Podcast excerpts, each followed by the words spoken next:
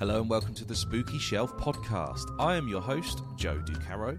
In this podcast, we explore the horror movies which make up my guest's perfect DVD shelf. With all the streaming services available to us, I wanted to give my guests the opportunity to curate their ultimate horror DVD shelf with 13 titles which stand out to them as the best the genre has to offer. For this episode, I was thrilled to be joined by Becky Darke, who you all know from The Final Girls, Don't Point That Horror at Me, Evolution of Horror, and Eerie, Indiana. When I started the Spooky Shelf, Becky's was one of the first names I wrote down to invite onto the show, so I was really chuffed and quite surprised when she said yes. Remember to subscribe to the Spooky Shelf podcast so you can keep up to date with more guests from the online horror community. And let me tell you, I've got some incredible guests coming up, so you really do want to keep listening. So without further ado, let's go and put up a Spooky Shelf with Becky Darke. My guest today is a writer, a podcaster, a final girl, and a bloody dream warrior. It's Becky Darke. Hello. Hi, Becky. I was I said this. I just got off recording with Brad, and I did a little Steve Wright sort of applause, and it just sounded pathetic. So I thought, I'll go with a massive builder, and then none of the crescendo. Love it. Love it. That's all right. I'm here with my my usual um like I don't know, my my stereotypical enthusiasm to just scream into the mic at you for any crescendo you need. You're fine. Fantastic. And um, I'm sorry to have to disappoint Brad Hanson in this way, but you called me a cunt quicker than he did. so I think actually what you'll find is that I said don't be a cunt or something like that. So like I didn't technically call you a cunt. uh, potato, potato. I'm taking it, and I think you know you should take it as a victory over Brad. Okay, So- well, any victory over Brad is a victory for me. Maybe that's the hook. Maybe that's the hook of the show. Is like, okay, you ha- you can come on, sure. Like, I'd love to speak to you, but you have to call me a cunt within the first twenty Yeah, seconds. yeah, nice. Yeah, that works. Amazing, Becky. Let's get started building your shelf. Uh, the first DVD. Also, uh, just very quickly, what format would you like your um, films to be in? Would you like VHS? Would you like Betamax, Blu-ray, DVD? What would you Um, I'm going to go blues. I'm going to go Blu-ray, please, Joe.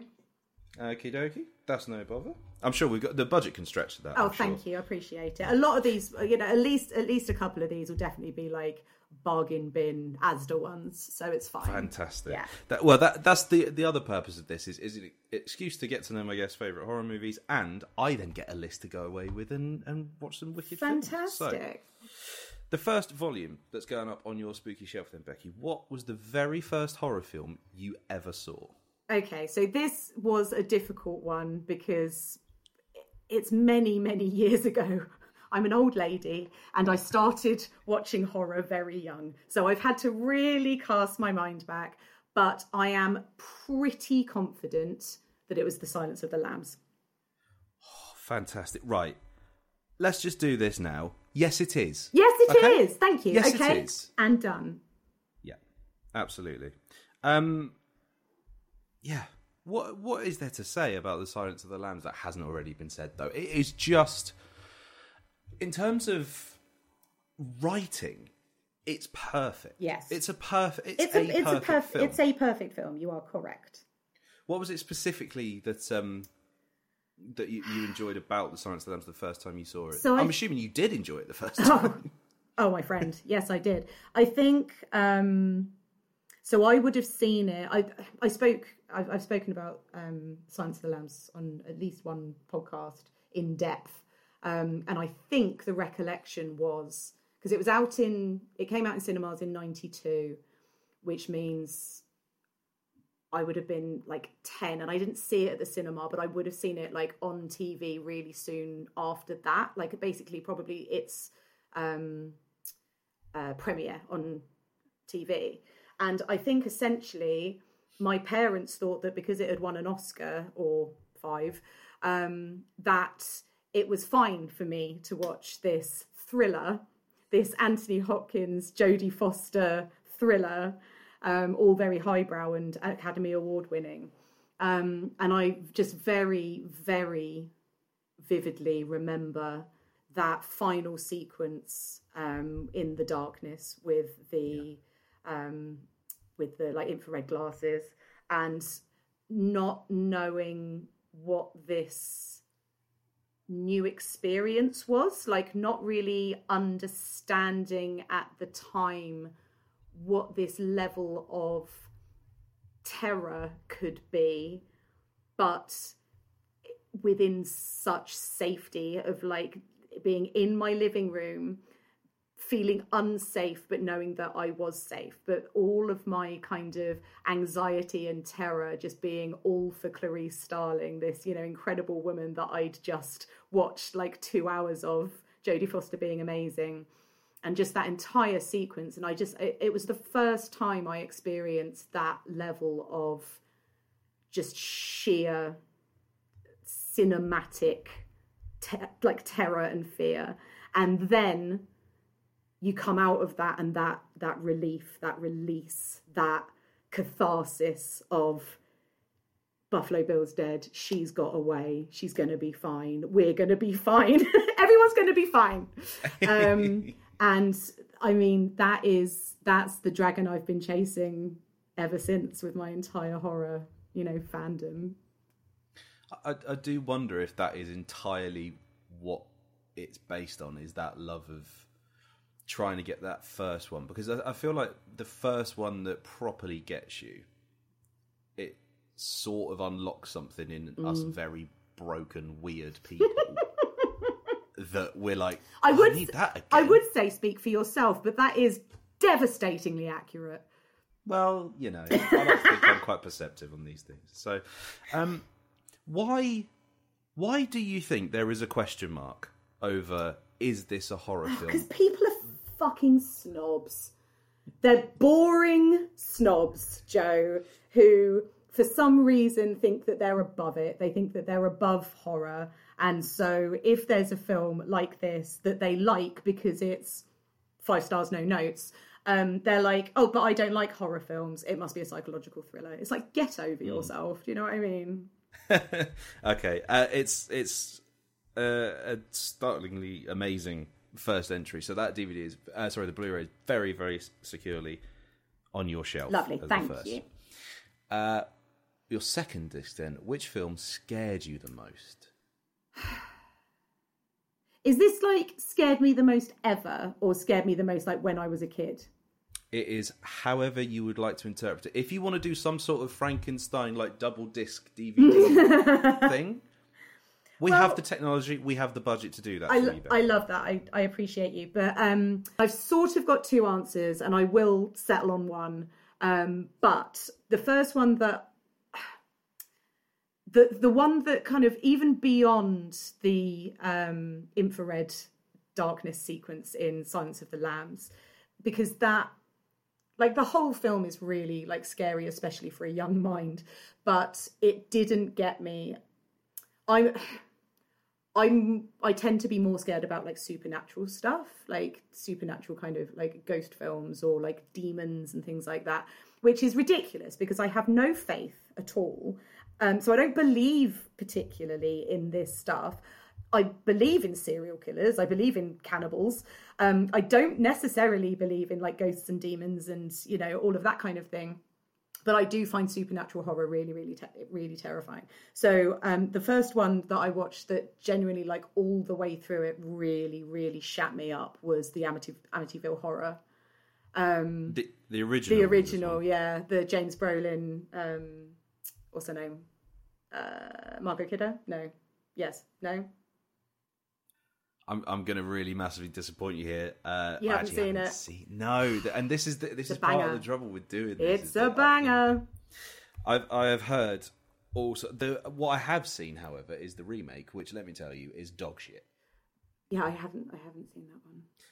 Uh, yeah, well, I mean, saving yourself some time. Do not bother watching that; it's awful. But yeah, okay. So the Amityville Horror, it, literally start to finish, grip with terror. Yeah, kind of. It is Margot Kidder. I've just checked. I should have just trusted myself and gone with it. Um, she, yeah, I'll edit it out. I'll edit it out so it makes you look like super duper smart. Mm, because she's on it. She's got all of this like encyclopedially in her brain. Encyclopedially, there's a new word. Whereas actually, I've just got Letterboxd pulled up on my browser. Um, yes, pretty much start to finish. I mean, you know, it starts off as a lot of haunted house films do, where a kind of young family move into a new house, and um, this is based on a true story, she says with bunny ears.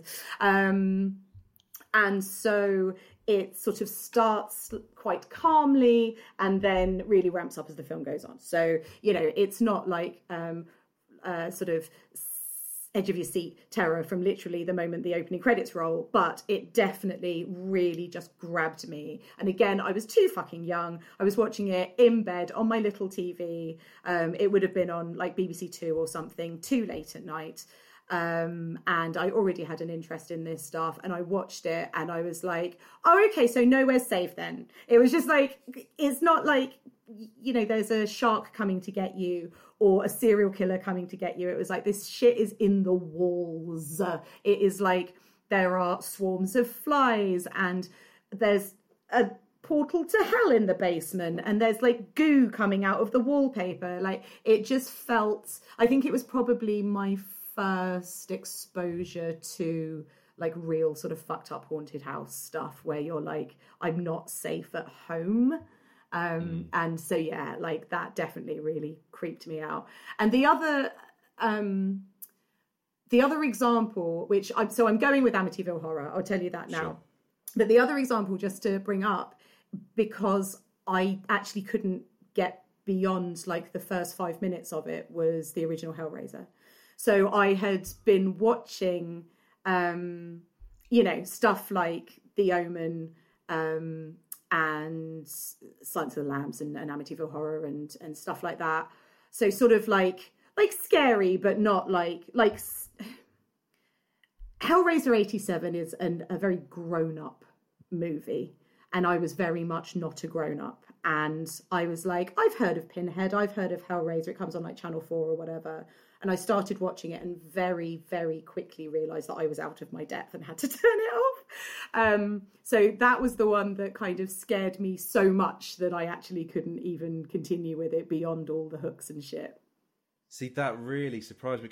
You're you're quite a fan of the original Huge. Hellraiser, right? Yeah, yeah, yeah. Oh, yeah. Trust me. But I'm 40 so... now, Joe. Like, you know, now I'm a grown up. Fantastic. I mean, you you can't bring up Hellraiser and us not say fucking hell, Julia's a bit fucking crazy. she might be my favourite female female. I was going to say antagonist, but she's kind of protagonist, like anti-hero. I don't know. Um, I just love her. She's absolutely phenomenal. As I said recently um, on the final girls, Julia hammering men to death for dick. So you know, I mean, who can't respect that? Yeah, and I think was the other thing you said. Oh, she so badly wants to fuck this guy who's made out of mush. I think that was actually I think that was actually Anna, but yeah, we, we oh, definitely we definitely like double teamed that one. Fantastic. Okay, so we have a, a lovely pristine copy of the Am- Amityville Horror. Thank you very much. Which perhaps it's got one of those little um, flyers inside that's just a little reminder. Oh, by the way, Hellraiser's still available. Lovely. That's a lovely idea. There good, good, go. good. Uh, your third disc. Um, what's your favourite slasher? Scream. Five stars, no notes. Yeah.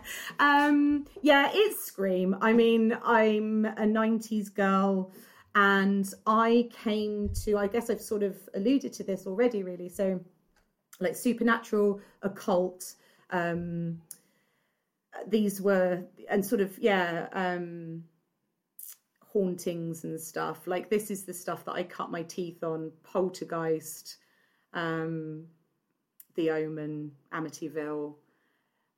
And then I didn't really get involved with the kind of 80s slasher boom. I was slightly too young for that, even though saying that, like, I was probably watching in general more horror than a lot of my school friends were, but they were very much like gravitating towards Chucky and um, and Jason and yeah, the yeah the big slasher icons, and that just wasn't the stuff that I was watching. I think again, sort of going back to my parents being all right with me watching Silence of the Lambs, they were very aware. I think that stuff like Nightmare on Elm Street was a an out and out horror, whereas they could look at something like Richard Donner's The Omen or like Academy Award winning Silence of the Lambs, and like this was the stuff that I was allowed to watch I absolutely wasn't allowed to watch slashers.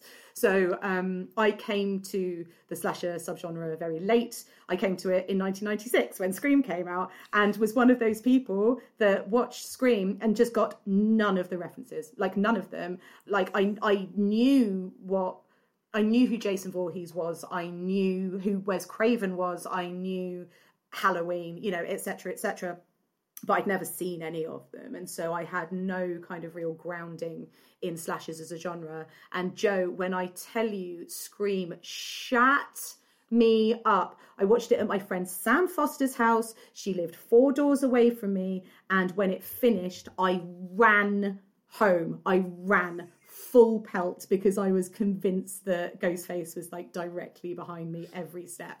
Um, it was amazing and yeah, like properly, properly scared me. And then I think as a lot of people sort of um, who came to Scream maybe as their first slasher or the first one that they kind of really got into, it was then just like a playbook. And then, you know, I was able to kind of go and and take all of those references and, and fill in all the gaps. Again, like the film, that answer five star, no notes. I, d- I, d- I don't know. The the one thing, and I, I spoke to um, Tony from uh, Scared of Horror about mm. Scream a little while ago, and something that really sticks in my mind about Scream is that the scene where Drew Barrymore's mum comes oh back oh to find her on the lawn. That scream that she does, I think, might be the greatest scream in all of cinema. She like she got the job because of that.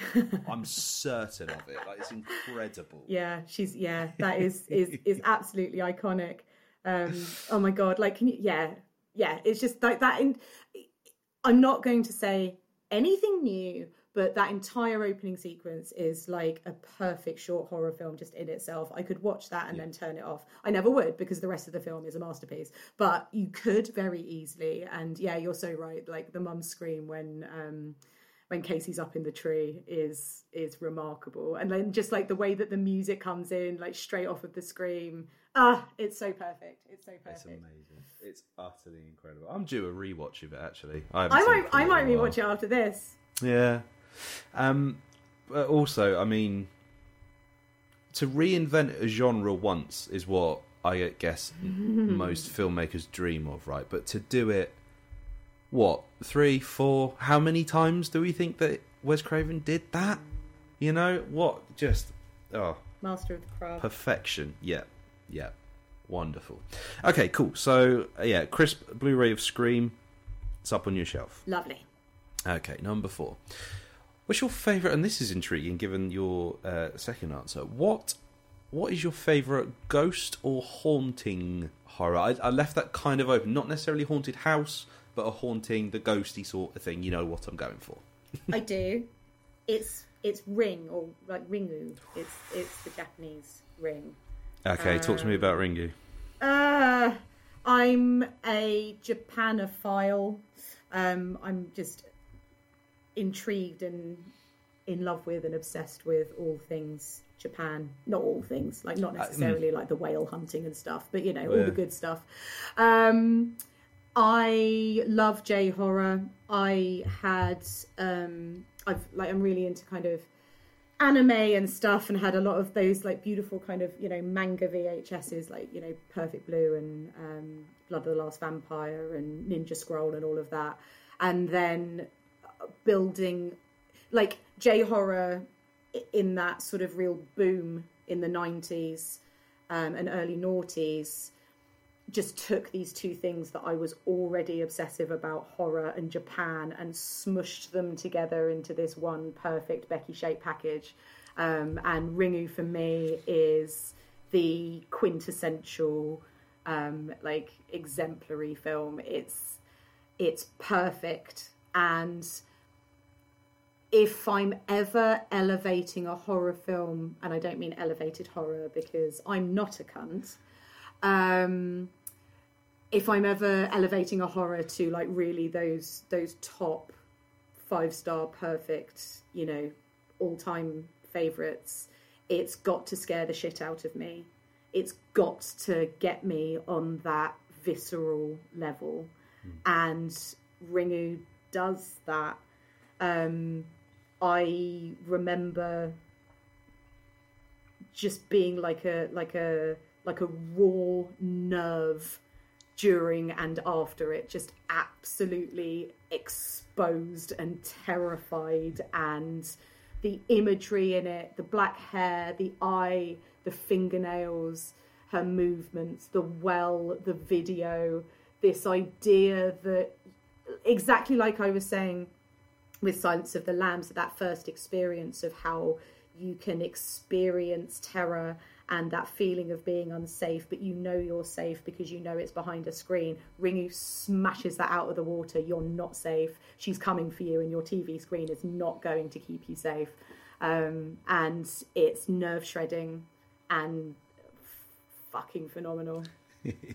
uh, you don't? Do you think that um, the fact that it uses technology and in in in almost you know anything that uses technology to talk about um, you know contemporary anxieties of the, at the time. Um, that's what contemporary means. Um, do you think it still holds up, even though it's old technology? Yes, because I remember VHS. It might be that if it was about a gramophone, I wouldn't be so terrified about, about it. But I I grew up with VHS. I had a VHS collection long before I had a Blu-ray collection. Long yeah. before I had uh, a DVD collection long before I had a Blu-ray collection. Um, so yes, absolutely, yeah. I've still got a fucking VHS player in my attic, so yes, she can still get me. Joe, I'm so jealous. I really want to get a VHS player again. I haven't had one for years, but there'd, there'd be something really nice about watching like proper spooky films on just like an old telly, particularly that one for sure.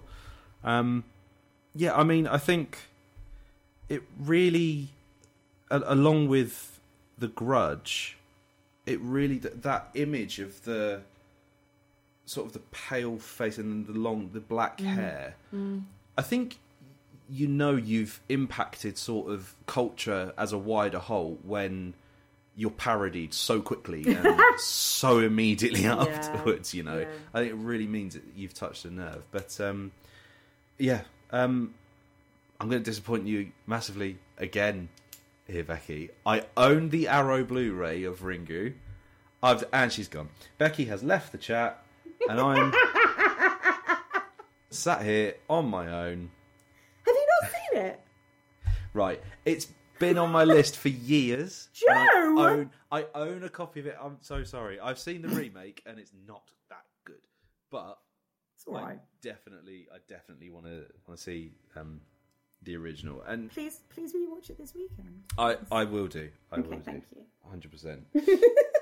Okay, Ringu. It's well, it's like all of these, Becca. They're very compelling arguments as to why they deserve a place on your shelf. So, okay. So, question five: What's your uh, your favourite horror TV show, Becky? What box set are we putting up there? It's Buffy the Vampire Slayer. Can I just show you this? have you written? Have you it? Fuck! I'm so predictable. It will. It will surprise nobody who has ever met me or seen like ten of my fucking social media posts or listened to anything I've ever done. Um, that Buffy the Vampire Slayer is approximately 42% of my personality. Um, it's very special to me and uh, is my not only my favorite horror TV show of all time, it's my favorite TV show of all time. That's because it's the best TV show of all time. Um, I will be taking no calls on this. No, I'm like, yeah, I'm just yes, I'm I'm a I'm a very very big fan of Buffy the Vampire Slayer. Um, yeah, I mean. I, I was when I was uh, having my conversation with, with Brad. We spoke about um, well, if it was you know films or you know art stories, anything like that, where it feels like the person who's made it has reached into your soul and your brain, had a good look around, and just pulled something out and gone, "Yep, there you go. That one's for you." Like, mm. just you can have that. That's on me. It's that. That's entirely for you. Mm. So, is Buffy that for you then?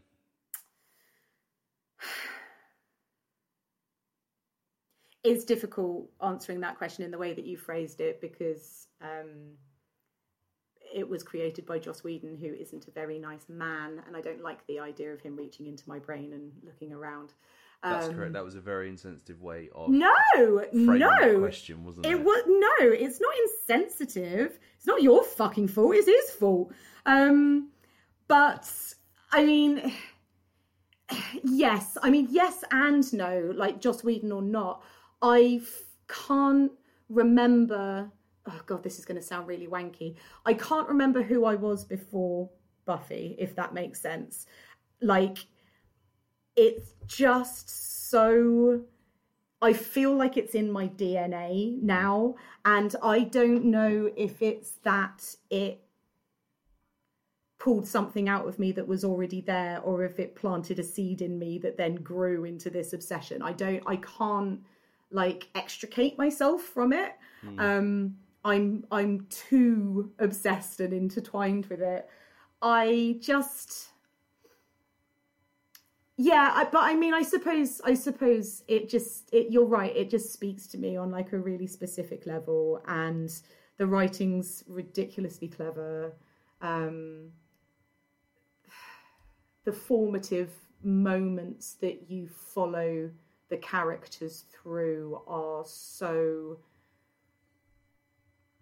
real and devastating and teach you such lessons but at the same time you're fucking like rolling on the floor laughing and um you know it's got all of this incredible like horror imagery like the the monsters the some of the monsters are the weakest like they still you know sort of visit me at night. Um it's just it's seven seasons of imperfect perfection. So, you know, I could say with Scream or um, Silence of the Lambs or whatever, because they've got a very shorter amount of time to play with and be perfect within. And if you do 144 episodes of something like they did with Buffy the Vampire Slayer, it's never going to be 100% perfect. But for me, it gets as close um, as any other TV show has done. very difficult to reconcile something like that when its creator turns out to be such a monster himself. Yeah. Um, I mean, but you know i i think it kind of it kind of belongs to us now, doesn't it? Exact- It's not. It's not his. that's exactly right that is exactly right joe that is exactly right yeah so fuck him and long live buffy Your sixth disc, then. Which horror movie contains your favourite jump scare? i struggled with this one um but i have settled on the descent know- yeah, because the, the reveal. yeah, the reveal Yeah. So, lovely Louise Blain and I. So, The Descent is Louise's favourite film, and they, um, Mondo, did a release of the incredible score on vinyl um, a few months ago. And Louis, Louise and I went to the launch of the vinyl. It was at Cinemas under Cinema Under the Arches down at um, Battersea uh, Power Station. And it's this lovely, it's very plush. It's quite small, but it's very plush. It's got these really fancy seats, and they sort of rock back when you sort of lie back in them. And even though I've seen The Descent before a number of times, I haven't seen it on the big screen. And I certainly haven't seen it because, as we all know, Joe, a lot to do with jump scares is about the sound. And the sound in that very small, intimate cinema was breathtaking and the reveal of the monster behind her and I jumped and as I jumped back my very fancy seat jumped like sort of tipped back which made me then jump again at which point I then sort of like leapt across the arm of the seats and almost ended up in Louise's lap and then just spent like the next sort of three or four minutes with her wetting herself laughing at me because I just made such a tit of myself jumping at this fucking jump scare and it scared the absolute shit out of me. So I like I I don't know if I like that. I might be able to come up with other. oh, I'm sure other people would be able to come up with incredible options um, or answers to your question. But certainly, the one that is freshest in my mind is when the descent made me jump not once but twice within the like a millisecond. Particularly for you know a jump scare. The that wasn't your first time watching the descent. No, surely no, it wasn't. No, So of course not. the the fact that the power of it that you know it's coming. Yes, and it can still get you. Yes. is yeah it's it is one of the best reveals. I, I was have, uh, chatting to um a, a tony on the on the show as well and he said the same thing. We started discussing it. And i, I said to him, i've watched it i watched the descent relatively recently again because uh, i mean i love dog soldiers and Ah, I like to the point I wore out my DVD of Dog Soldiers. I've never worn out a DVD before or since. I wore love out that. a DVD of Dog Soldiers. that is great. That is great. I have so much respect for that. The one thing that, and you know, I'm not a filmmaker. I don't know what I'm talking about. The one thing that I would change about the Descent is there is a scene where they're discussing what to do next, and one of the the ladies looks up and sees something scuttling off. Hmm. And I just think, I think that jump scare would be served so much better if there was absolutely no indication that they're not alone down in that cave. Interesting. Yeah. But I, I can see it is it's a, a, a masterfully done jump scare, particularly because it's you're they're on that little handheld camera. You're in the Ah. cave with them, and just turn around and suddenly bang, there he yeah. is. Yep. Oh, gribbly chops. Yep, fantastic. Yeah, definitely putting the descent up on the shelf. then. Excellent. Excellent. Thank you very much. Okay, so uh, it's it's recently been disco- a discovery of mine that this next question is probably my favourite of all of them. Which horror movie uh, had the most emotional effect on you? I think I'm going to really disappoint you. Uh, this is partly why this is my favourite question. It's the way that everybody interprets this. Everybody I've asked so far has interpreted this in very different ways. So, give it to me. It's 1982's Frank Henenlotter's basket case.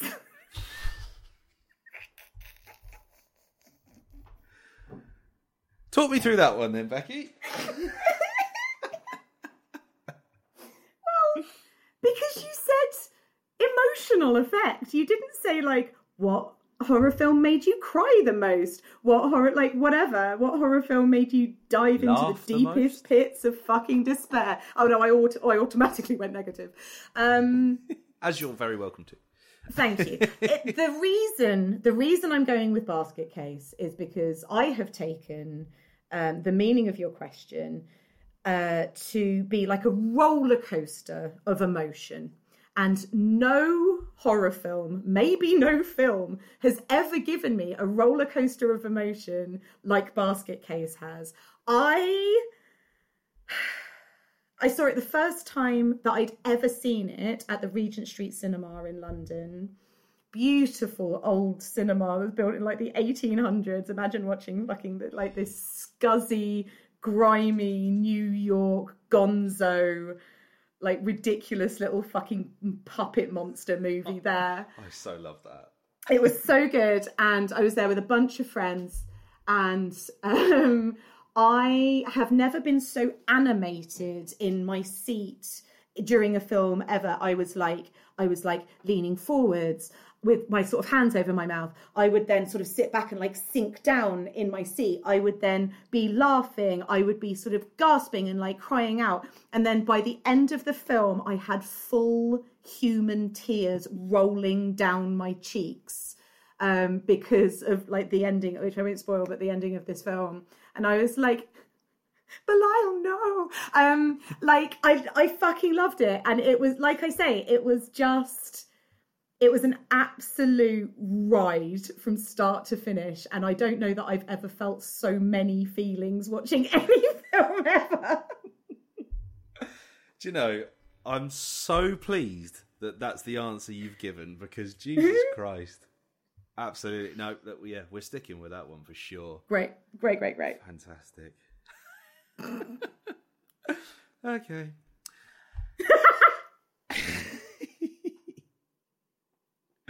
All right. So, your eighth pick then. What was your best experience with a horror film in the cinema? And I wonder what could possibly top Basket Case now. I mean, it would have to be something pretty special, and it was. Are you going to say Basket Case too? No, I am going to say The Exorcist. Um, when it was re-released, which must have been '99, finally the um, BBFC gave it um, gave it back its cinema um, rights, and we were once again allowed to watch The Exorcist. I had spent seven or eight years by this point, probably obsessing over this fucking film, being absolutely like reading everything I could about it and being like watching like Mark Kermode's, you know, documentary about it, like on repeat and just so like every morsel that I could find about it. And I was so obsessed with seeing this film and I knew it was going to be something special. and It was like this holy grail. And I knew it was going to kind of push me to new heights. And finally, you know, it comes back into cinemas and it was it was a really, really big deal. And my dad took me to Guildford Odeon to see The Exorcist. I was 17, I wasn't quite old enough. Um, my dad took me to see it and it was a religious experience.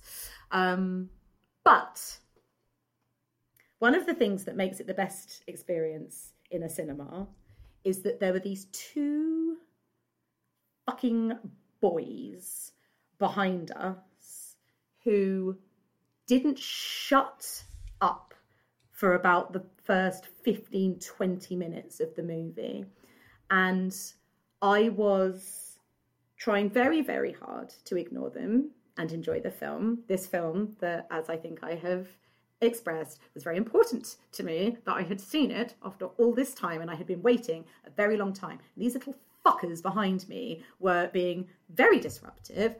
And so, sitting next to my dad after about 15 or 20 minutes, when it was very clear that they weren't going to shut up, I turned around and I told them to shut the fuck up and then turned around and sat back down with my like adrenaline spiked because especially as a 17 year old i'm not as ready to tell people to shut the fuck up as i am as a 40 year old um, and my dad was like he couldn't make his mind up i don't think if he was mortified or had never been more proud in his life but he just leant over and he was like, Did you just tell those boys to shut the fuck up? And I was like, Yes.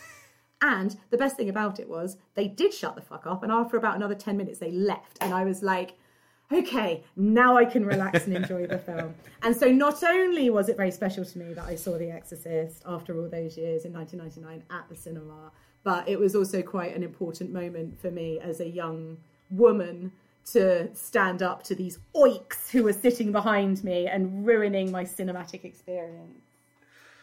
What a story of empowerment, eh? That's fantastic. Yeah, you you just you can't tolerate it. You, you, I hope they're dead now. Yeah, I genuinely, when that happens, I'm like, I I really hope you get hit by a bus. Yeah. I really, I no, I, genuinely, please, I was, I will help you cross the road and push you in front of a. what is really funny though is uh, you'd say in your story like they left immediately after. It's really funny how many times that is the case. You tell someone to shut up in the cinema and they go. Yeah. It's really weird. It, it's happened to me a couple of times now. Like I assume they've paid for a ticket. right. It's just it's such weird behaviour. This is the one that I don't get. This right. So of all the times I've shouted in the cinema, and I've shouted at people in the cinema, let me mm. fucking tell you. This one time I did it, we went to see, and of all the films, I'm still angry about this. Ah! Of all the films to do this in, don't fucking do this in a quiet place. Part two. Oh my god. So, so we're sat there, we're trying to watch it. There's this little chat burbling off behind us. So after like you know a good, what was it? It must have been like a good sort of 20, 30 minutes or so. the so they were they were chatting in such a way that I couldn't hear them too badly, but my friends next to me they were like, they are not shutting up. And mm. I have a reputation amongst my friend group as the one who will shout up, shout at people in the cinema. Yeah. So I'm like, okay, stand down, let me deal with this. Stand up. Oi, guys, shut up, will you? We're trying to watch this. Sat back down. They shut up, and I was like, great, that's that dealt with. Again, but adrenaline's like, like and it kind Right. of ruins your enjoyment of the film for a little bit. Yeah, yeah, for a little bit. kind bit. of annoying. Calm down, it gets over that. There's with, with 20 minutes to go, they just get up and leave. I, was, I, I just don't understand. What did you want to happen? You came here for a chat amongst strangers, Yeah. and then you just leave without knowing how this ends. I, just, I, I don't get it. I just don't. so odd. So so odd. But no, that's that's fantastic. We're um, yeah, we're putting The Exorcist up there because that's fantastic, fantastic story. And yeah, quite rightly, you turn around and you tell them to shut the fuck up. What um, what did your dad think of the film? Oh, he loved it. So my dad, my dad um, was actually like a real kind of influence on my horror watching. It's funny because if you actually ask him about it, he doesn't necessarily think of himself as a horror fan until I kind of point out to him, well, you took me to see the Blair Witch Project, you took me to see The Exorcist. We used to watch. Oh my god, we used to watch Wes Craven's Shocker like on the regs. Like, so my parents are divorced, so it used to be like Friday night round my dad's, and we like Shocker was one of the ones that we used to watch all the time. Uh, Return of the Living Dead Part Two was another one. They were two that he like got like from the bargain bin down at the um, VHS shop in like the big covers. Um, uh, we watched The Fly together for the first time. Like that, I remember so vividly, like sitting there next to my dad, seeing like the maggot birth dream scene, just being like, "What is happening right now?" So yeah, he loved The Exorcist, um, and he was he's been like he's been there um, quite a number of sort of formative horror moments for me. So it's always good fun. Oh, lovely stuff. Oh, that's really lovely. I'm very pleased. Number nine, then. What is what's the most underrated horror film? See, I did struggle with this a little bit. So, what I've chosen is just one that I unapologetically um, defend and shout from the rooftops. I don't know if it's the most underrated horror, but I do know that it's one that has been unfairly maligned and that I think is a lot of fun and I really, really enjoy it. And it's 2019's Black Christmas remake. That's a surp- that is a surprising one. I really, really like this film. I think it's really enjoyable. It's very different to the original Black Christmas. It's very different to Black Xmas, the original remake. Um, and I just, I love it. Like, it's become a real staple of my Christmas horror watches. Um, I've written a couple of, I like, I've podcasted about it. I've written a couple of things about it. It does so much with so little um and i really feel like it had it had quite a hard like it had quite a hard job um against all of the production like restraints and then a lot of really fucking toxic male bullshit after it came out of people who are quite well respected for one reason or another because they're middle-aged white men in the horror um like in horror criticism circles. People like fucking bill bob whatever his fucking name is and like alan jones and stuff just coming out and like uncategorically saying that it was shit. And it's not shit it's good but what they don't seem to understand is that by underrating a horror film like this you are massively speaking to a lot of people who otherwise will pay money to go and see it and you are therefore really um, getting in the way of the chances of filmmakers getting a second chance. And it made me really really cross. And then you watch the film and it's really good. So fuck those guys. And this christmas watch black christmas 2019 because i think it's a lot of fun It's about as compelling an argument as I think you're going to get for Black Christmas 2019. Right.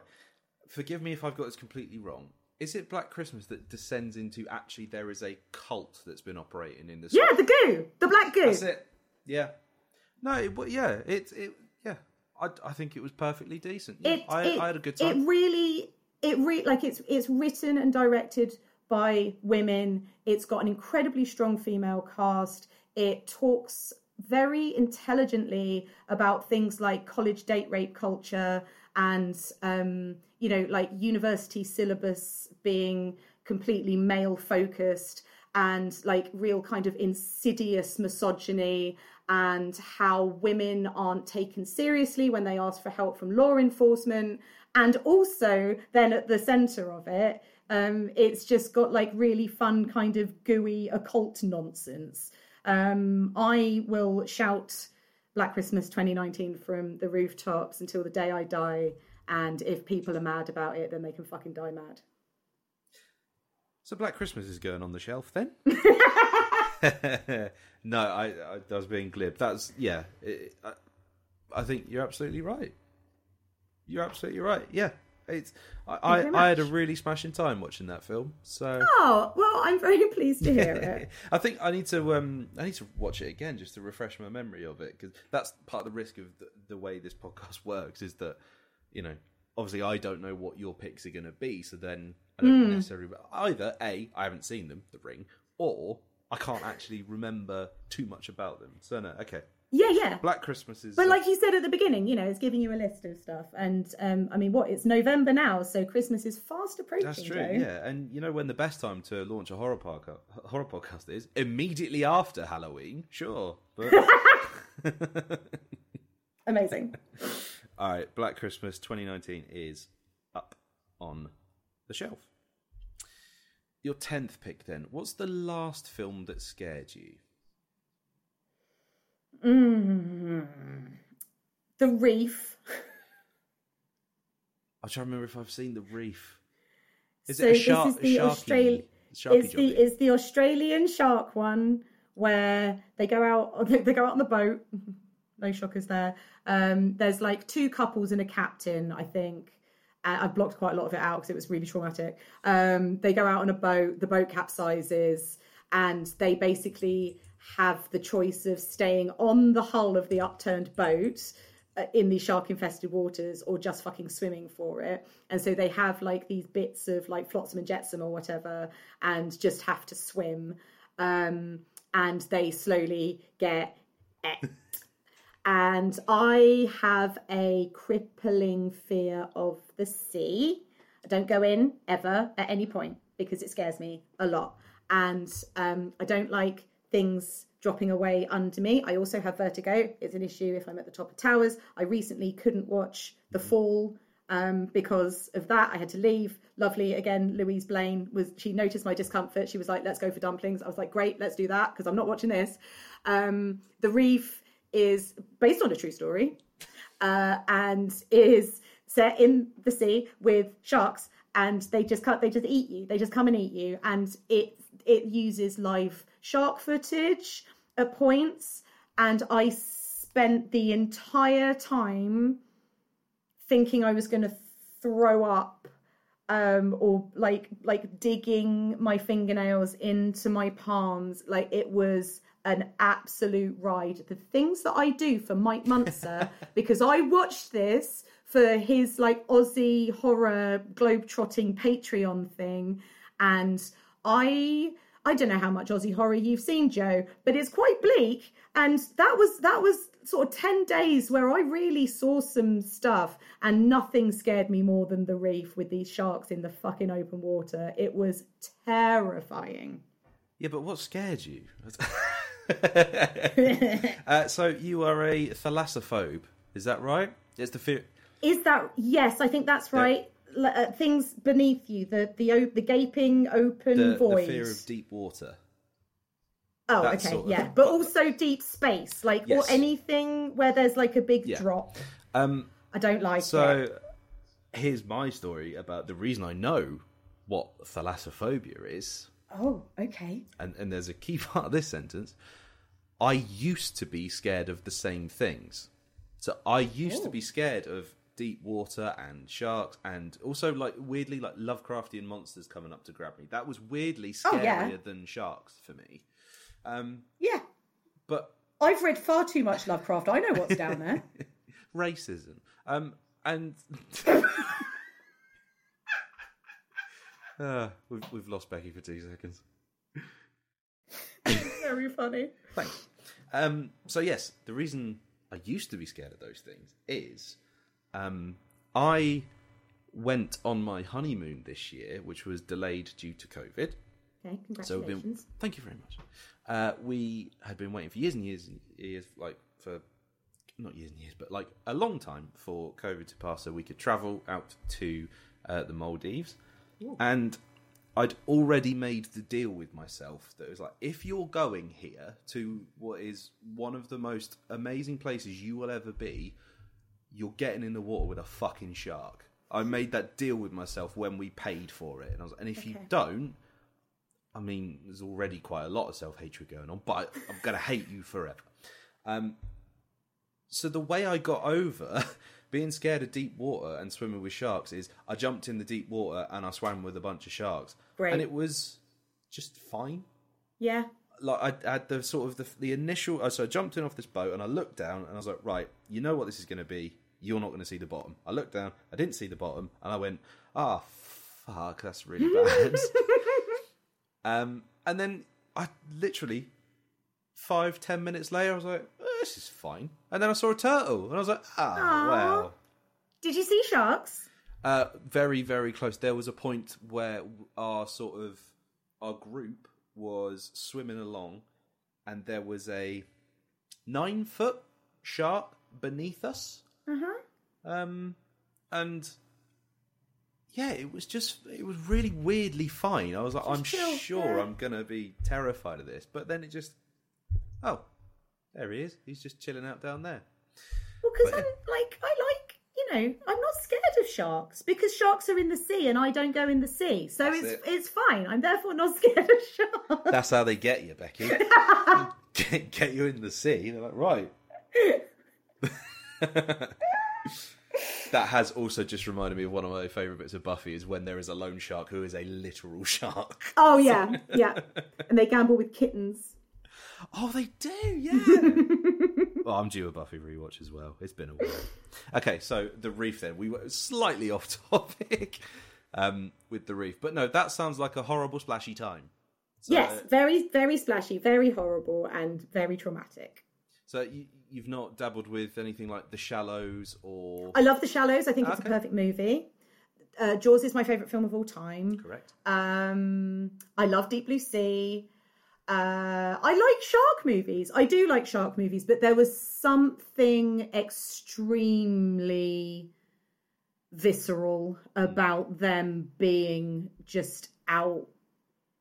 Because at least with the shallows, Blake Lively's on a bit of rock, right? At least with Jaws, most of the time they're on the beach or whatever, um, or on a boat. At least with Deep Blue Sea, they're in a fucking sea station thing. Like that's fine. It the reef, it was too there was too much depth, um, too much splishy splashy. Didn't like it. Not for me. Thank you. Okay, well, I'll tell you what we'll do. We'll put the reef on the shelf, but you don't have to watch it again. Can I That's just leave it in its cellophane? Yeah, yeah, of Okay. course. Maybe at some point, maybe what you've done, Becky, is actually, and we won't make a big thing of this. You've kept the receipt for this one. Oh, nice. Okay. Yeah, lovely, lovely. Fantastic. Okay, uh, disc number eleven by my account. What is the best death or kill that you've seen in a horror movie, please? It's when David Warner gets his fucking head chopped off with a great big pane of glass in The Omen. I'd just like to show, ladies and gentlemen of the jury. Fuck's sake! Why have you even asked me? Yeah, I mean, I did you see the um the recent Shudder documentary that's counting down the, the yes, 101? 101. And I think is it Greg Nicotero who now just has that head?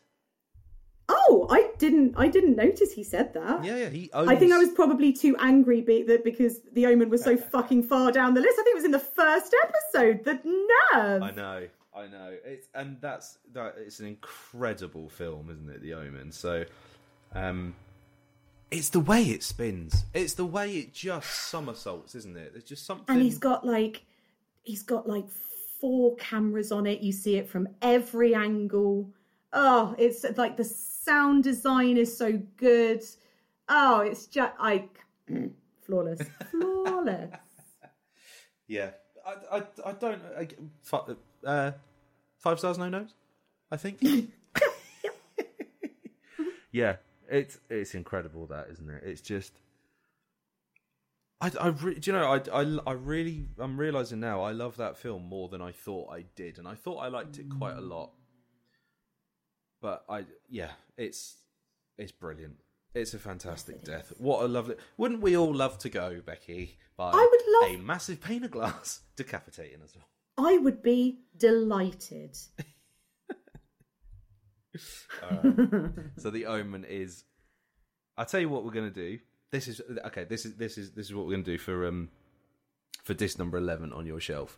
It's the omen okay? Yeah. It- the disc is there disc is there that's fine however the case for the disc is actually david warner's head and to access oh. the disc you have to remo- peel back his jaw and take the mm. disc from within I love that. can I can I suggest a small adjustment? go for it It, can it be that I boop his little nose? and then- Oh, oh, lovely, lovely David Warner. boop, Just, and then just. disc, please. He's like, Okay. enjoy. So, The Omen, brackets, David Warner Special Edition. Special, wait for this. Head- Edition. Edition, yes. Come on.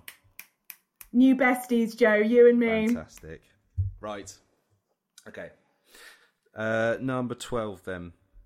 One film from your favourite horror director, please. It's The Fly by David Cronenberg. yeah, it, it's. I mean, you you mentioned it before. You, you saw this with with your dad watching Yeah. watching a maggot birth scene. So okay, Mm-hmm. tell me about Cronenberg. Tell me about The Fly. Oh, I love body horror so much. Um I mean, I fluctuate a lot between, you know, what my favorite subgenres are, and it's usually like occult and witchy. Um, but I think body horror is probably second. Like, I just it can mean like body horror can mean so much, but usually it's horrible, gooey, crunchy, painful, sexy stuff. And I love all that shit. And the king of body horror is David Cronenberg, never to be beaten. And he came back this year with Crimes of the Future. And I couldn't have been happier because it was fucking brilliant. And I was so relieved and delighted to have him back and that he had once again smashed it out of the park. um, and the thing about The Fly is that it is a beautiful, beautiful love story um, that goes horribly, horribly wrong. And there is something so heartbreaking about it, but also something that you can at times only watch through your fingers. And that's cinema. I mean, I, I, I completely agree with your point. The point where he vomits up on himself, I Yes. thought, Jesus, that's sexy. So, I'm sorry, that's disgusting. um, yeah, it's the moment when he admits, he said, you know, you have to go because I think I'll hurt you if you stay. It's heartbreaking. It's absolutely Oh, heartbreaking. lovely Jeff. and like I know lovely Jeff, like like Jeff Goldblum and um, Geena Davis have just got the most amazing chemistry.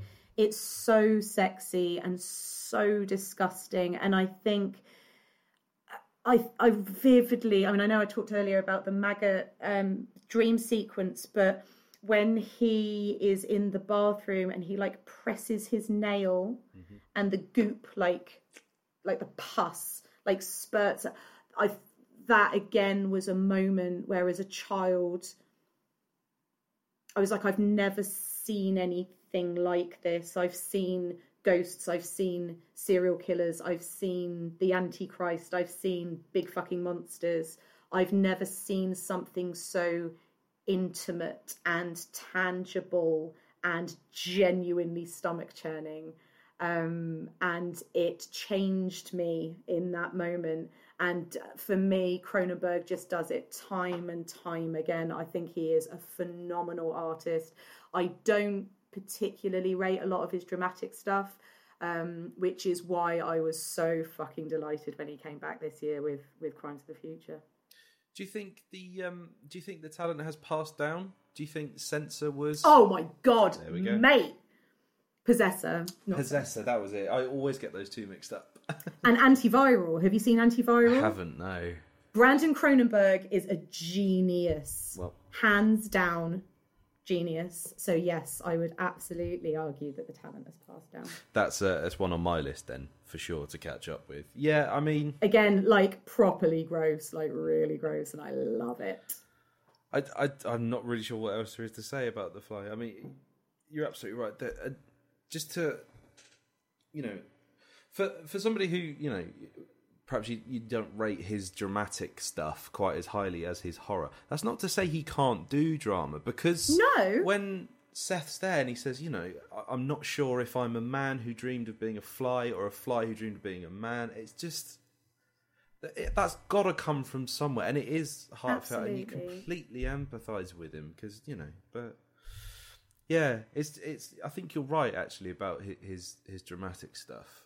Um, I mean, a lot of people like really rate it, and it's not like I think they're bad films, but they're not for me. They're they're not they're not Cronenberg enough for me, but at the same time, they're not.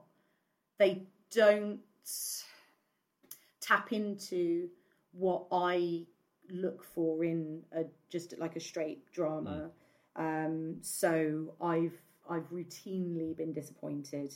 Um, but you know, when you've got a body of horror work like he's got, I, it's not like I'm particularly, um, you know, missing out on choices. So I'm good. I'm still yet to see Crimes of the Future, but I am very much looking forward to getting around to seeing that one. So I really enjoyed it. I was very pleased. okay, so the fly is going on your shelf. Would you like it in a sort of novelty teleporter case at all? Or Um, no, but maybe with like some kind of like indie cover art or something. That'd be nice. Joe, I really thought you'd say some sort of slime just covering. yeah, just like just like a bit of like saliva or something on it. Maybe you know, a bit whatever. of the pus that shoots out, just a little sample of There that. you go. Just a little ooh, ooh, little baggy of it. Uh, Becky, we've come to your final disc. Mm. What is your favourite horror film from the last five years? Hereditary. Correct. Tell me about Hereditary. Um, so this was my other contender for my favourite cinema experience before I and I actually put Hereditary before I then got down to this and I was like, oh no, this is where Hereditary goes. Um, I love this film more than I love some members of my family. Um, it's the, like you were saying earlier, this idea of something feeling like it's reached inside you and pulled something out and, and made it into something for only you or specifically for you. Um, it's it's like me on film. I don't even know like how else to describe it. It is so perfect. I watched it um, in the cinema. I then went on a beautiful summer holiday to Crete for two weeks, and I spent the entire time thinking about Hereditary. And then when we were due back, like two days or something before we were due to leave Crete and fly back to London, I was like, I just check to see if Hereditary's still on. And so we flew back in to London, and the next morning I got up and watched Hereditary again before it left cinemas because I needed another fix. Um, it is absolutely fucking terrifying, and I love that about it so much. Um, Toni Collette is a goddess. Alex Wolff is brilliant in it. Gabriel Byrne is brilliant in it. Um, it it just has everything. It pulls no punches. It it's such a confident debut. It knows exactly. Ari Aster knows exactly what he is doing with it. Exactly. Um, and he does it with such style and like visceral terror. It, it's it's a masterpiece. It is an absolute masterpiece, and it probably not only like one of my favorite horror films of the last five years. It's probably in my top five horror films of all time. And sometimes I will think, but it's really recent. Like, think about all of those other incredible horror movies that came before it. Think of all of those other horror movies that you love. The Hereditary can't be in your top five. That's a ridiculous choice. It cannot be as perfect as you remember it. And then I rewatch it, and it is more perfect than I remember it. I love it. I love this film. Is it as scary? Because so Yes. you, you think it is, it is so in between Yes. the two. I mean, I mean, no. I mean, yes and no. Okay, so the cinema thing was, and I know, I know that I'm not the only person to have experienced this because I think they actually talked about it on the 101, the 101 thing on Shudder, and I was like, oh, whoever's talking about it right now had exactly the same cinematic experience that I did, which was when uh, uh, the kids in the bed and um, you it, your all of your focus is on him in bed and you don't see her you don't see her up in the corner of the room and then slowly you notice and then other people in the audience start to notice and you hear this ripple of shock hmm. and what the fuck and nervous laughter as people realizes it as as they sort of spot her up in the corner of the room. And there will never be that experience again. There will never be that experience of spotting her for the first time and shitting your pants. Um, but i would say that on the whole as an entire uh, fear ride yes it is still really really scary every time every time. I, I, I completely I, I didn't actually see it in the cinema, which I was, you know, I, I do really regret because ha- seeing that moment, just hearing people spotting it, because, and also, it's almost an inverse jump scare because it lingers Yes. for so long that it's asking you. It's like no, no, look again. It ask it literally asks you the question. It's like no, we, we, we're still on the shot. You haven't noticed yet. Keep going. Keep going. you're absolutely And right then I, I remember as as clearly as you do. I was on my sofa in my flat with my wife watching it, and I spotted her before Lisa did, and I went, "Jesus fucking Christ!" And she was like, "What? What? What? What? What?" Because it shit us up all the way through, and that is just masterful. And the the words that you know sort of echo my feelings on it is it's such a confident debut. It's like yeah he 100% knows it. No, no, just let me do this because it wrong foots you so many times and you Yeah. think you're watching Yeah. one thing and then you realize okay no it's not a film about a creepy little girl as it was marketed. So then you go okay so where are we going now? So then it's like okay well we're investigating the grandmother character and what her background was. Okay so now we're getting into seance territory i guess. Was she a witch i suppose? And then it changes again and then again and then the, you finally come to the conclusion of in the treehouse like it's just what is mm. happening in this treehouse?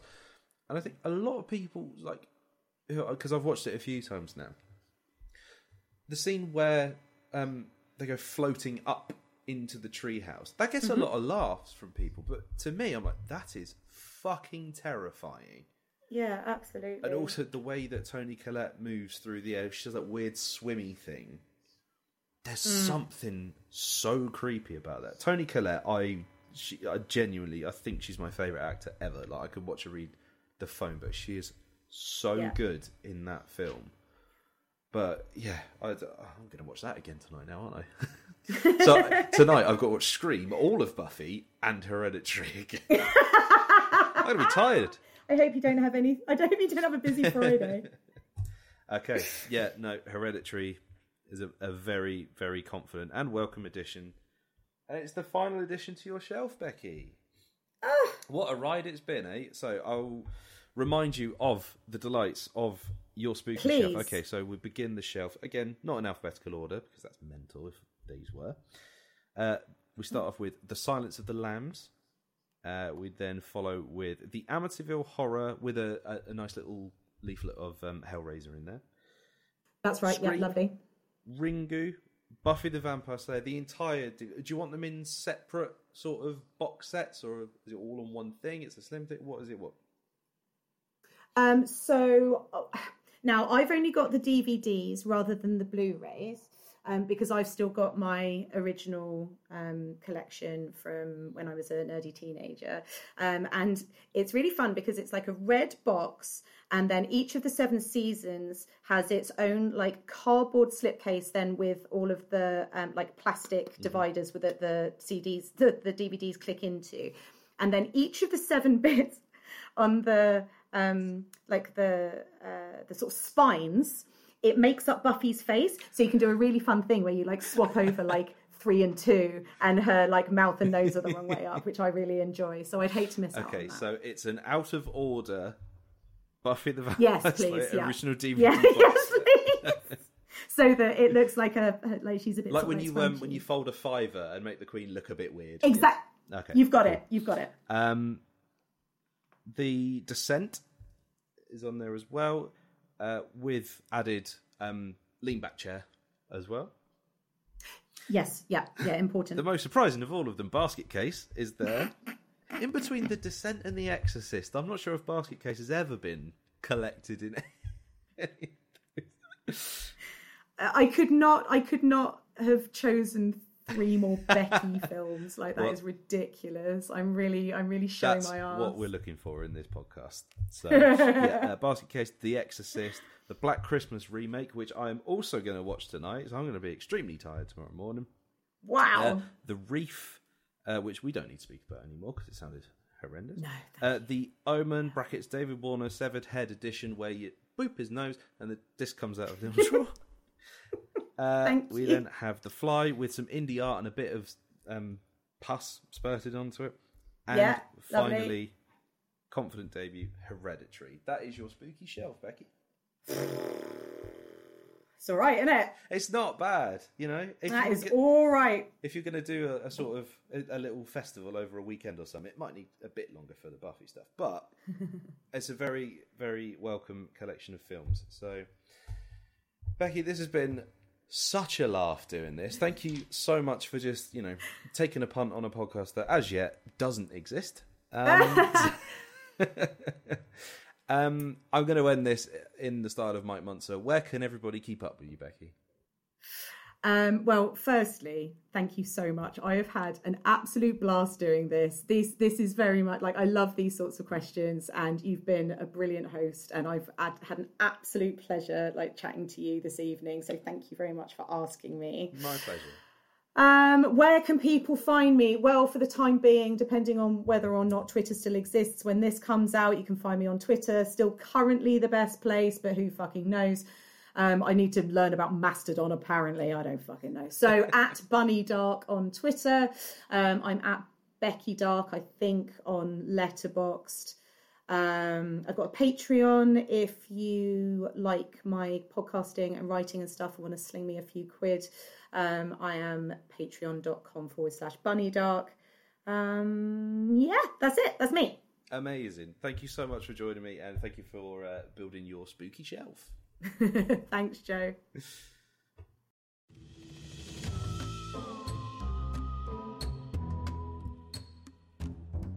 Well, there you go. That was Becky Darke putting up her very own spooky shelf. I really love the idea of that David Warnerhead spitting out a DVD when you boop his little nose. It's so cute. Remember to subscribe to the Spooky Shelf podcast wherever you get your pods. You can find me at Spooky Shelf Podcast on Instagram or at Joe Ducarreaux, but I understand that that's tricky to spell because it's Belgian.